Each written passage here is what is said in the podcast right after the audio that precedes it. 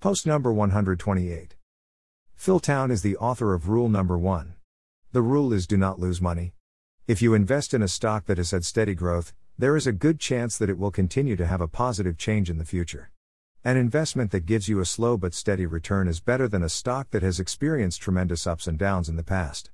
The important thing here is to recognize patterns. The event in Ukraine is a familiar pattern. Stephen Kinzer is the author of Overthrow. The book traces the history of U.S. regime change wars from the ouster of Hawaii's Queen Liliuokalani in 1893 to the destruction of Saddam Hussein's government in Iraqi 2003. In his book All the Shah's Men, An American Coup and the Roots of Middle East Terror, Kinzer tells the history of the 1953 American coup in Iran. In 1953, Mohammad Mossadegh was the first democratically elected prime minister of Iran who displaced the monarchy of the Shah, Mohammad Reza Pahlavi.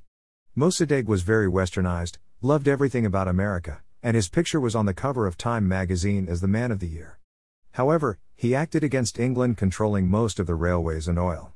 When Mossadegh threatened to expel the Anglo Iranian Oil Company if more of the proceeds did not go to Iran, the English accused Mossadegh of being a communist to President Eisenhower. The Eisenhower administration dispatched Kermit Roosevelt to overthrow Mossadegh in a silent coup, which led to the re establishment of the Shah Pahlavi back into power.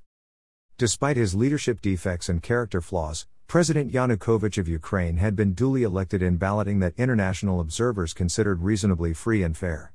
When Yanukovych rejected the European Union's terms for an association agreement in late 2013, in favor of a Russian offer, the Obama administration sent John McCain to Kiev to show America's solidarity with the anti Russian Euromaidan activists.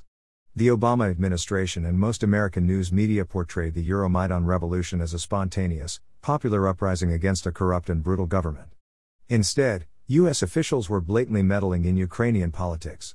Most American politicians and corporate media have fallen in line with a one sided narrative that paints Russia as the aggressor and supports sending weapons to Ukraine. At issue for Russia is a massive military buildup near its border. For more insight, see post number 106 Holodomor and number 108 Neoconservatives https colon slash slash kennethlongauthor.com slash archive. Comments below appreciated.